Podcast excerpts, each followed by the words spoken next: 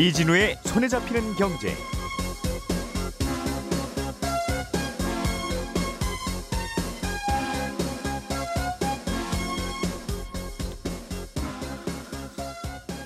안녕하십니까 이진우입니다.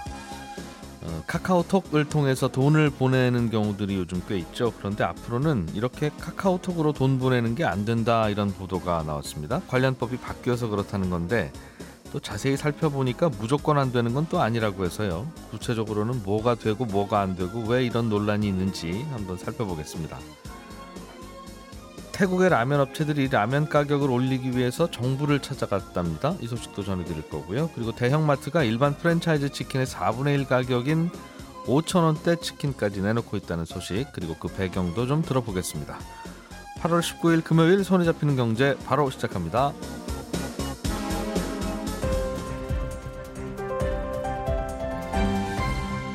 이진우의 손에 잡히는 경제. 예, 오늘도 경제 뉴스를 깔끔하게 정리해드리는 시간 시작해보죠. 박세훈 작가, 남국민 경제뉴스 큐레이터, 그리고 휴가 간 금요일의 목소리 안승찬 기자를 대신해서 어, 한국경제신문의 이슬기 기자가 하루 더 나오셨습니다. 어서 오세요. 네, 예, 안녕하세요. 자, 오늘 준비한 소식을 듣기 전에 이슬기 기자님 어제 서울우유가 원유 가격, 즉 우유를 농민들로부터 사들이는 가격을 독자적으로 인상했고 이것 때문에 정부가 추진하고 있는 용도별 가격 차등제 이게 좀 흐지부지 될 수 있다 이런 소식을 전해 주셨는데 업데이트된 내용이 좀 있는 모양이에요. 네, 그렇습니다. 일단 용도별 가격 차등제 이거 기억하시는 분들도 계실 텐데 네. 그 우유가 이제 마시는 우유도 있고 뭐 치즈 만드는 우유도 있는데 음. 이게 품 품질이 굉장히 까다롭다 보니까 마시는 우유는 좀 좋은 거 쓰고 치즈 음. 만드는 음. 우유는 좀 좀 덜 좋은 거 쓰고 막 이런 식으로 해서 네. 가격을 다 다르게 두거든요. 음흠. 근데 이제 정부가 이거를 도입을 하려고 했는데 이제 서울우유가 음. 독자적으로 인상을 하니까 그럼 서울우유를 제외하고 이 용도별 가격 차등 가격제를 도입을 하겠다고 한 겁니다. 음. 근데 다만 이제 정부가 그러면서 서울우유 측에 뭐라고 얘기를 했는지가 중요한데 예. 뭐라고 얘기를 했냐면 원유가를 인상한 서울우유는 정부 지원 없이 구매 가능한 범위에서 알아서 가격을 결정한 것으로 알겠다고 한 겁니다. 음. 쉽게 말해서 그래 서울우유 마음대로 해 대신에 앞으로 정부 지원은 없는 거 알지? 라는 겁니다. 음.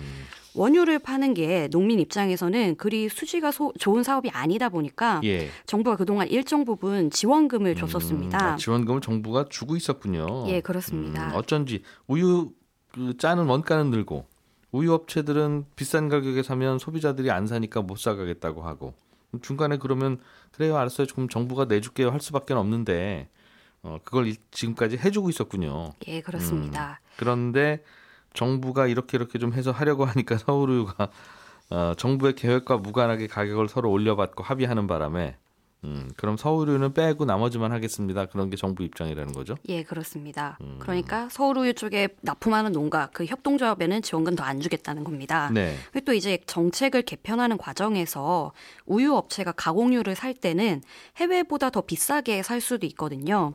이 경우에도 정부가 뭐 매일 메일유업이나 뭐 남양유업이나 음. 이런 우유 업체에 지원금을 줄 수가 있는데 네. 서울우유는 앞으로 이 지원금 못 받는다는 겁니다. 음.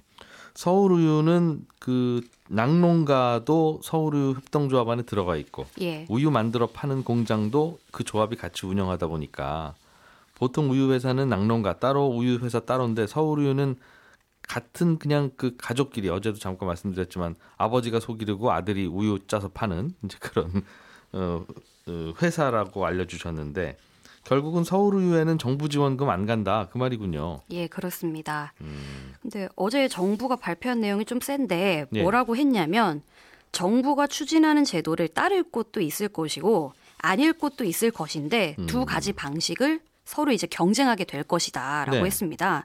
그러니까 지원금을 받는 쪽이 유리할지 아니면 원유가 원유가를 올려받는 쪽이 유리할지 한번 지켜보자는 거죠. 그러니까 뭐 서울우유가 그렇게 나온다고? 그래 한번 해봐라고 팔짱을 끼고 있는 겁니다. 네.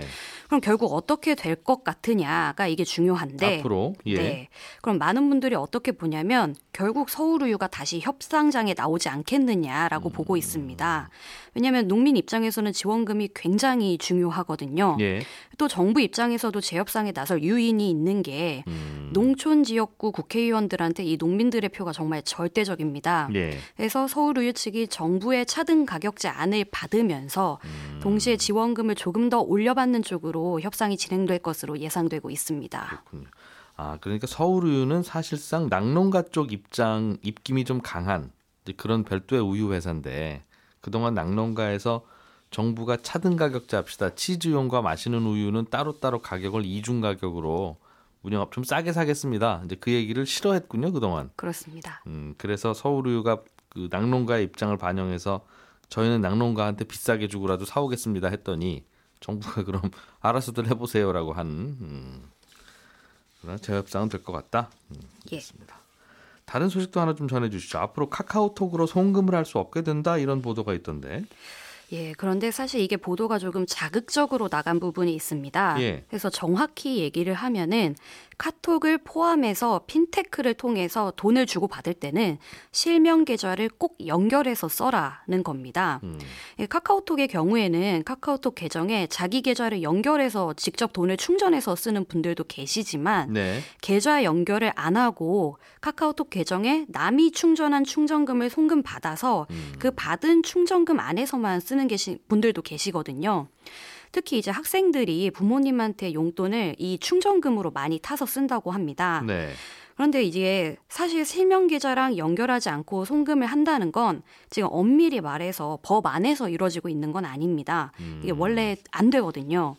그런데 이게 가능했던 게 전자금융거래법이 14년 전에 만들어져 갖고 네. 이게 옛날 법이다 보니까 핀테크 업체 실상을 반영을 하지 못하고 있어서 그렇습니다. 음.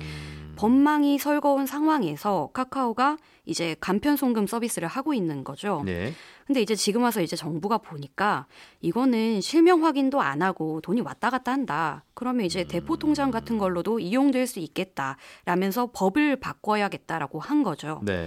그렇게 이제 법이 바뀌면 당장 실명 계좌를 연결하지 않아도 쓸 수 있었던 이 송금하기 서비스는 쓸 수 없게 되는 겁니다. 우리나라에서 송금은 은행 계좌 또는 뭐 꼭 은행은 아니라도 됩니다만 정부가 인정한 금융회사 계좌들끼리만 왔다 갔다 하도록 하는 게 원칙인데 그리고 서로 실명 확인하고 지금까지 카카오톡 같은 핀테크 회사들은 그냥 아이디별로 하나씩 돈 주머니를 나눠주고 여기에 충전했다가 뭐 다른 데 보내는 것도 할 수 있습니다. 이런 식으로 서비스를 해왔다는 거군요. 그렇습니다. 음, 그러니까 그 각자의 돈 주머니도 실명 확인을 해서 은행 계좌 같은 공인을 받아라.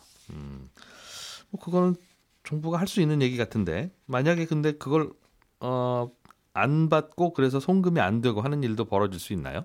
안 받고 송금이 안 돼. 예, 그러니까 이, 뭐 앞으로 그럼 아, 그 하면 되는 것 같은데 음. 혹시 걱정되는 부분이 있는가 하는 예. 궁금합니다. 이게 카카오페이 쪽에서는 예. 실명 계좌를 연결한 계정은 문제가 없을 것 같다. 네. 다만 이제 계좌를 연결하지 않은 이용자만 문제가 될 것 같다라고 얘기를 하고 있는데요. 음. 이 계좌 연결이 안 된 이용자가 그럼 앞으로 계좌 연결을 하면 정말 네. 좋겠지만 예. 비대면 계좌 개설이 어려운 청소년이라든지 아니면 계좌가 압류당한 금융 취약계층은 이게 어렵잖아요. 네. 지금으로선 이분들을 포용할 수 있는 라이센스를 카카오페이나 토스 같은 간편 송금업자가 추가로 따야 합니다. 금융당국한테 예. 예. 그게 뭐냐면 이제 자금 이체업 라이센스라는 건데요. 지금 카카오페이나 토스는 자금 이체업 라이센스가 아니라 선불 전자 지급업자, 선불업자 자격으로 송금을 하고 있습니다. 음. 이 선불업자는 당국에 신고만 하면은 영업을 할 수가 있는데 네. 자금 이체업 라이센스는 금융 당국의 허가를 추가로 받아야 합니다. 아, 그러니까 선불업자 같은 경우는 백화점 상품권처럼 그냥 그 상품권 파는 건 가능하다 그 말이군요. 예, 그렇습니다. 예를 들면 L 백화점 상품권에 30만 원짜리가 내가 있으면 어, 이것 중에 한 15만 원은 내가 예를 들면 박세훈 작가님한테 보내고 싶은데라고 하면 그냥 보내지고 있다 지금. 예. 그 상품권 소유주가 누군지는 확인도 안 되고. 예, 그렇습니다. 음, 그렇군요. 근데 이제 카카오페이나 토스 같은 경우에 이 허가 받는 것 자체가 그렇게 어렵진 않다고 합니다. 네. 그래서 이제 허가가 나올 때까지 잠시 계좌, 계좌 연결을 안 하신 분한테 한정에 서비스는 음. 중단이 될 수 있지만 네. 영원히 중단되는 일은 아마 없지 않겠느냐라는 음. 생각이 일단 대체적인데요. 네. 그리고 또 생각을 해야 할 게 지금 논의되고 있는 이 정금법 개정안이라는 게 정확한 안이 나온 상태도 아닙니다. 이 법이 2년 동안 국회에 계류가 되면서 아주 여러 방안이 논의 중인 상황이거든요. 그래서 이제 카카오페이나 소스가 앞으로 정확히 어떤 과정을 거쳐야 하는지도 딱 결정이 난 상황이 아니냐는 겁니다. 그 실명 계좌를 꼭 연결해서 쓰라는 것도 아직 통과된 법은 아니라는 뜻입니까? 자금이체업을 통해서 이거를 포용을 할지 여부가 결정이 되지 아, 않았다는 거죠. 그러니까 돈 주머니에도 실명 확인을 받으라는 건 이제는 빼, 빼도 박도 못하는 그 규제인데 예. 이걸 어떻게 풀어야 할지에 대한 세부 내용은 아직 안 결정된 거다 법이 그렇습니다. 음. 자금이체 여부를 할 건지 그 상위법을 만들 건지 뭐 그런 건데요. 네. 그래서 금융당국도 어제 설명 자료에서 자금이체법을 포함해서 다각적으로 검토 중이라고 밝혀서 음. 어떻게 될지는 앞으로 지켜봐야 할 것 같습니다. 큰 그림으로 보면 그 동안에는 은행들만 하던 서비스를 핀테크라는 이유로 어 이른바 스타트업이 혹은 뭐 벤처 기업이 IT 기업이 하라고 부추기고 응원하고 뒤에서 밀어주는 게 그동안의 정부의 입장이었잖아요. 약간 법망을 좀 피해가는 거 있어도 괜찮아 괜찮아. 당신들은 열심히 해도 돼 꿈나무니까. 이런 식으로 하다 보니 이제 기존 금융회사들, 은행 카드 뭐 이런 회사들이 왜 저 친구들만 이뻐하느냐. 예. 그렇게 반발도 하고 그랬는데 슬슬 그런 차별이 이제 안 둔다. 음, 그런 얘기군요. 예, 그렇습니다. 음, 막내도 이제 식탁에 올라와서 딱 바른 자세로 밥 먹도록 하자. 네. 그런 얘기예요, 그죠? 예. 음, 지금까지는 그냥 소파에서 먹든 뭘 어떻게 하든 어, 귀여워했는데. 음. 박 작가님. 네. 태국의 라면 업체들이 자기들이 네. 파는 라면의 가격을 올려달라고 정부한테 청원을 했다던데. 네. 라면 가격도 정부가 규제하나 봐요. 태국은 하고 있습니다. 2007년 글로벌 금융위기 때부터 몇몇 제품을 정부가 지정해서 가격 통제를 하는데 그 중에 예. 하나가 라면이거든요. 음. 지금 태국 라면 가격이 한 봉지에 6바트 정도 합니다. 우리 돈으로 하면 대략 220원 조금 넘는데 예. 이걸 8바트로 올릴 테니 허가를 좀 해달라는 겁니다. 8바트면 음. 한 300원 조금 안 되는 돈이니까 네. 70원 정도 올리겠다는 거거든요. 음. 참고로 이 라면 가격은 2008년에 5바트에서 지금 6바트로 올린 이후에 14년간 동결입니다. 음흠. 그런데 최근에 러시아 우크라이나 사태로 라면 만드는 데 필요한 밀 그리고 파묘 가격이 급등을 하는 바람에 네. 이제는 더 이상 가격을 안 올릴 수가 없다라는 게 업체들 얘기인데 음. 태국에서도 밀이랑 파묘를 생산하긴 하거든요. 예. 근데 생산량이 국내 수요를 못 따라가서 수입을 많이 합니다.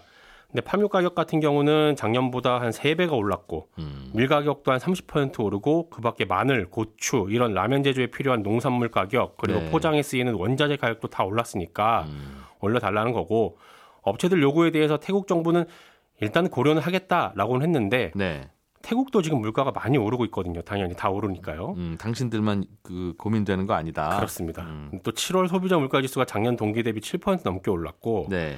라면 가격을 정부가 통제하는 대표적인 이유이자 명분이 봉지라면은 저소득층이 주로 먹는 음식이다라는 거거든요. 네. 그러니까 가격 인상을 용인할지는 지켜봐야 되는 문제인데 다만 만약에 정부가 이번에 가격 인상을 용인 안 하면 라면 음. 업체들이 그럼 우리는 앞으로 국내 라면 안 팔고 외국에 팔아버릴 겁니다라고 통보를 한 상황이라서 네. 올릴 가능성도 있어 보이는 상황입니다. 음, 여기도 라면 업체도 우리나라 우유 업체들처럼 정부랑 싸우고 있네요. 네. 어, 우리나라도 사실 비슷하죠. 라면값 올리면 음, 막 뭐라고 하죠. 다른 제 그, 상품보다는 네. 음, 사실상 뭐 허가까지는 아니지만 네. 예전에는 무슨 무슨 라면 블랙인가 비싼 비, 싼 라면이 나왔다는 이유로 욕 먹었잖아요. 그렇죠. 어 다른 라면 가격 올리는 건 아닌데 네. 어쨌든 민감한 상품인데 우리나라 라면 업체도 비슷한 상황이겠습니다. 밀이나 파묘 가격은 당연히 같이 올랐을 거고. 그렇죠. 음. 그래서 어제 농촌경제연구원에서 발표한 자료가 하나 있는데 우리나라의 3분기 수입 곡물 가격이 2분기보다 한 16% 정도 더 오를 거다라는 내용입니다. 예. 저희 방송을 그동안 쭉 들으셨던 분들이라면 아니 박 작가 당신이 얼마 전에 7월에 세계 곡물 가격이 10% 넘게 떨어졌다고 하지 않았느냐? 그런데 왜 3분기에 수입 곡물 가격이 오르는 거냐? 하실 수도 있는데 네. 보통 국제 곡물 가격은요 국내 수입 가격이 반영되기까지 한 3개월에서 6개월 정도가 걸립니다. 그러니까 7월에 가격이 떨어진 건 올해 한 4분기쯤 돼야 반영이 되는 거고요. 무슨 선물 가격이 떨어졌다는 거군요. 그렇습니다. 음. 국제 곡물 가격이 제일 높게 형성이 됐을 때가 3월부터 6월이니까 예. 이때 가격으로 샀던 물량들이 이제 3분기에 들어오는 겁니다. 그러니까 수입 곡물 가격이 오르는 거고 예.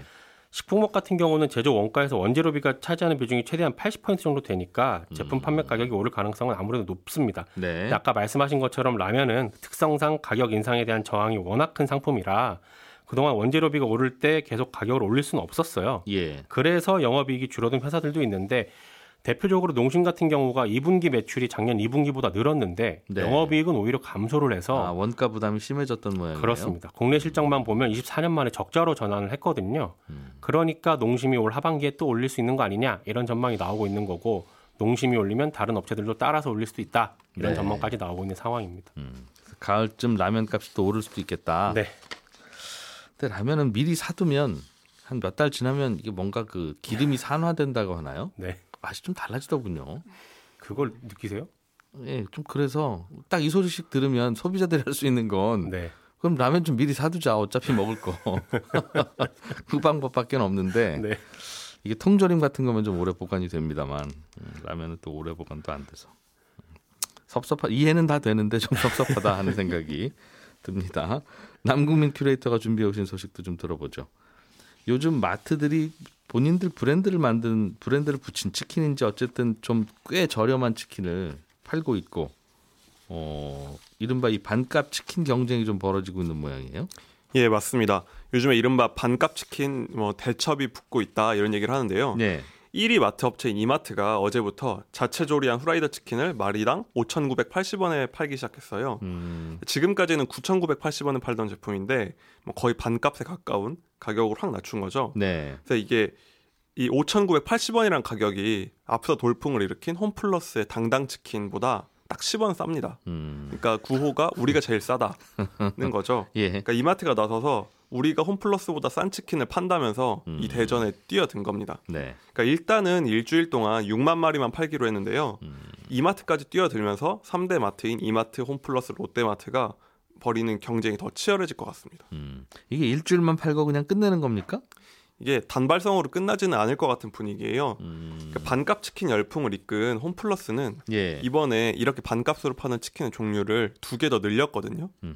그러니까 후라이드 양념만 있었는데 네. 여기다가 새로운 메뉴 두 가지를 추가했습니다. 음. 그러니까 이전까지는 뭐 그냥 두 가지 가, 간단한 구성만 있었는데 확 네. 늘린 거죠. 예. 이게 일반 치킨 프랜차이즈처럼 메뉴를 다양화하면서 본격화했다 이 판매를 판을 한번 키워보겠다는 거죠. 음. 그러다 보니까 이마트도 일단 행사 기간은 일주일이지만 이렇게 판을 벌린 상황에서 별다른 이유 없이 판매를 중단할 가능성은 낮아 보입니다. 음. 이게 뭐, 뭐 손해 보고 파는 건지 아니면 뭐 남기는 건지는 잘 모르겠습니다만 음, 크게 남지는 않을 가격인 것 같은데 네. 마트들은 치킨에서 안 남기더라도 이거 사러 오신 분들이 다른 거 뭐라도 사 갖고 가지 않겠느냐. 예, 맞습니다. 그러면 치킨에서 꼭 남기지 않아도 된다. 뭐 이런 생각일 수 있겠어요. 예. 음, 홈플러스들이 근데 예전에 또 비슷한 치킨 싸게 팔았다가 그때는 그럼 동네 치킨집은 어쩌란 말이냐 왜 대기업이 치킨 장사까지 하느냐 이런 반발이 좀 있었던 걸로 기억하는데 예 그래서 마트 업계에서는 이게 한 10년 넘게 금기 같은 일이 됐는데 예. 분위기가 확 바뀐 게 당당 치킨의 성공이 이제 큰 요인이 된 것 같아요. 음. 이 치킨이 나온 게 6월 30일이니까 지금 한 달 좀 넘었거든요. 네. 그런데 지금 반응이 굉장히 좋고 판매량을 오히려 메뉴를 늘릴 정도로 순항하고 있잖아요. 음. 2010년에 그 통큰 치킨 사태를 다시 한번 기억해 보면은 네. 당시에 롯데마트가 5천 원에 팔아서 엄청난 인기를 끌었어요. 네. 이때도 치킨이 한 15,000원 뭐 이 정도 할 때였거든요. 음. 근데 당시에 이게 소상공인 죽이게 한다. 그래서 뭐 소상공인들도 반대하려고 정치권까지 뛰어들고 예. 해가지고 일주일 만에 접었습니다. 당시에 그랬었죠. 그렇죠. 예. 지금도 보면은 홈플러스나 이마트에 비하면 상대적으로 좀 롯데마트가 적극적인 판촉이 좀 아하. 덜하다는 평가도 있고 소비자들 사이에서 그때 그때 싼 치킨 팔다가 욕 먹은 기억이 아직도 있어서 아직까지는 좀 그게 기억에 남을 수도 있고 음. 가격이 8,800원이어서 예. 상대적으로 그런데 당시에 통큰 치킨 논란이 있었을 때도 야 소비자는 그럼 좀 싼 치킨 먹으러 그 엘마트 가서 사 먹을 수도 있지. 네. 동네 치킨집 사장님이 부유한 분인지 그 통큰 치킨 사러 오는 소비자가 부유한 사람인지 어떻게 아느냐. 그런 논란도 있었는데 아무튼 동네 치킨은 보호해야 돼. 이제 그 당시에는 그렇게 결론 내렸던 거였어요. 맞습니다. 당시엔 여론전이 이제 그쪽으로 기운 거고 정치권도 가세를 했었는데요. 예. 이번에는 좀 분위기가 다른 게 홈플러스가 한 달 넘게 하면서 이제 이거 시장에서 어, 안착을 할 수 있겠다 음. 판단이 나온 거죠. 예. 이게 구도가 다른 업계에서도 보면 약간 후발주자인 업체가 좀 공격적인 프로모션이 상품을 내놓고 예. 여론이나 시장 분위기를 본 다음에 선두 업체가 뛰어들면서 그게 딱 안착하는 구도가 많거든요. 음흠. 이번 이번 전개가 딱 홈플러스라는 후발주자가 상품을 내놓고 분위기를 음. 보고 1등인 이마트가 뛰어든 그런 구도로 보시면 될 것 같습니다. 10년 전에는 이름이 통큰 치킨이었고 네. 지금은 당당 치킨이고 그것만 달라진 거지. 네. 물론 이제 파는 유통업체도 달라졌습니다만. 롯데마트는 한통 치킨으로 바뀌었습니다. 아니 대기업 치킨이 동네 치킨집보다 싸게 팔아서 인기인 건 그때나 지금이나 똑같은데 네. 왜 여론의 잣대는 달라졌어요? 이게 10년 사이에 참 많은 게 바뀌었다는 걸 이번에 많이 실감을 하게 됐는데요. 예. 당시에는 구도가 갑인 갑 대기업인 마트가 음. 소상공인을 죽인다. 이 구도가 설득을 받아 설득이 된 거예요. 예. 그런데 지금은 이 치킨 값이 너무 오르다 보니까 음. 옛날 같이 그냥 서민 음식, 그러니까 골목 상권에서 그냥 간식처럼 먹던 것 이런 게 아니라 이제 비싼 음식을 파는 가게가 된 거죠. 네. 그리고 그 사이에 프랜차이즈들이 굉장히 대형화가 돼가지고 음. 뭐 상장한 곳도 있고 치킨 프랜차이즈 중에 아. 매출이 수천억을 하는 곳도 있거든요. 음. 그러다 보니까 옛날처럼 치킨 하면은 이제 소, 상공인 서민 이런 구도가 좀 약해진 면이 있고 네. 또 한편으로는 당시에는 마트가 최강의 유통 채널 자리가 확고했었는데요. 지금은 음. 굉장히 좀 많이 쪼그라든 상태입니다. 마트도 생각해보니 불쌍하다. 마트가 이제 처지가 많이 바뀐 거죠. 그래서 그 유통업 예. 매출 비율을 보니까 음. 뭐 이커머스에는 말할 것도 없고 백화점, 편의점보다도 마트 매출이 비중이 적습니다. 하기야 동네 상권 내지는 전통시장 상권 살린다고 뭐 일요일 날 문 닫고 하느라고 좀 피해가 있. 다고 하죠. 예, 그리고 뭐 음. 여러 가지 이제 좀 정체가 되고 이커머스에 밀리고 하다 보니까 예. 마트도 처지가 많이 어려워졌다 이거죠. 음. 그러다 보니까 옛날처럼 확고한 갑을 관계가 아니라 어, 오히려 치킨 프랜차이즈가 더 큰 거 아닌가 음. 뭐 이런 식이 되다 보니까 예. 여론전이 좀 반대가 된 것 같습니다. 그렇군요. 그러면 이 마트는 치킨으로 남기냐 안 남기냐 이거는 별 계산할 필요는 없는 그런 마케팅이라고 말씀을 드렸고 네. 어떤 이슈가 좀 남아 있습니까? 그럼? 어 이제 남은 이슈는 이제 치킨 업계 이제 반응이 좀 주목을 받고 있어요. 예. 근데 이게 그러면은 이렇게 장사가 많이 되면 업계에도 타격이 있을 것인가라는 얘기가 나올 수 있는데 일단은 시장에서는 치킨 업계는 지금 담담한 반응을 보이고 있습니다. 네. 어, 무대응이라고도 할 수 있는데 어, 자기들 매출 타격은 직접적으로 있지 않을 것이다라는 음. 것이고 실제로도 그 상장된 치킨사 주가를 보면 음. 뭐 당당 치킨 나온 이후로 크게 흔들리고 있지는 않다 음. 이런 상황인데요. 네, 굳이 마트 가서 사시는 분들도 있을 거고, 네. 어, 동네 치킨 사다 먹는 분도 있을 거고. 네.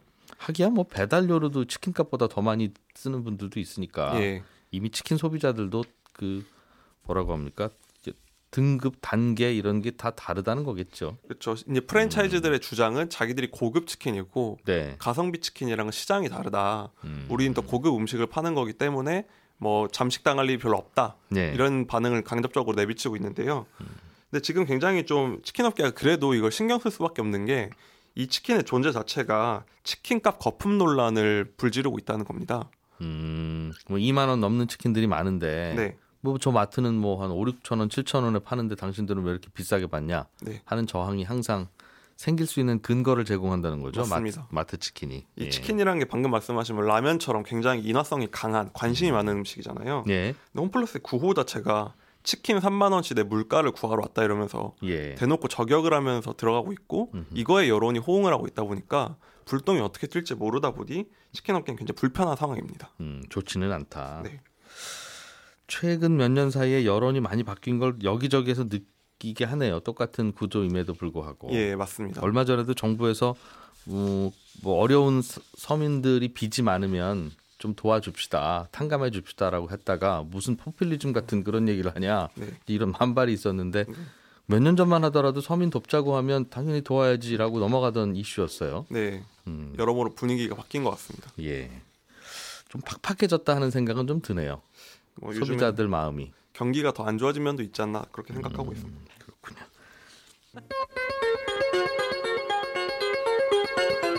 네, 이슬기 기자, 박세훈 작가, 남궁민 큐레이터 세 분과 함께했습니다. 들어주신 청취자 여러분 고맙습니다. 저는 11시 5분에 손에 잡히는 경제 플러스에서 다시 한번 찾아와서 인사드릴게요. 이진우였습니다. 고맙습니다.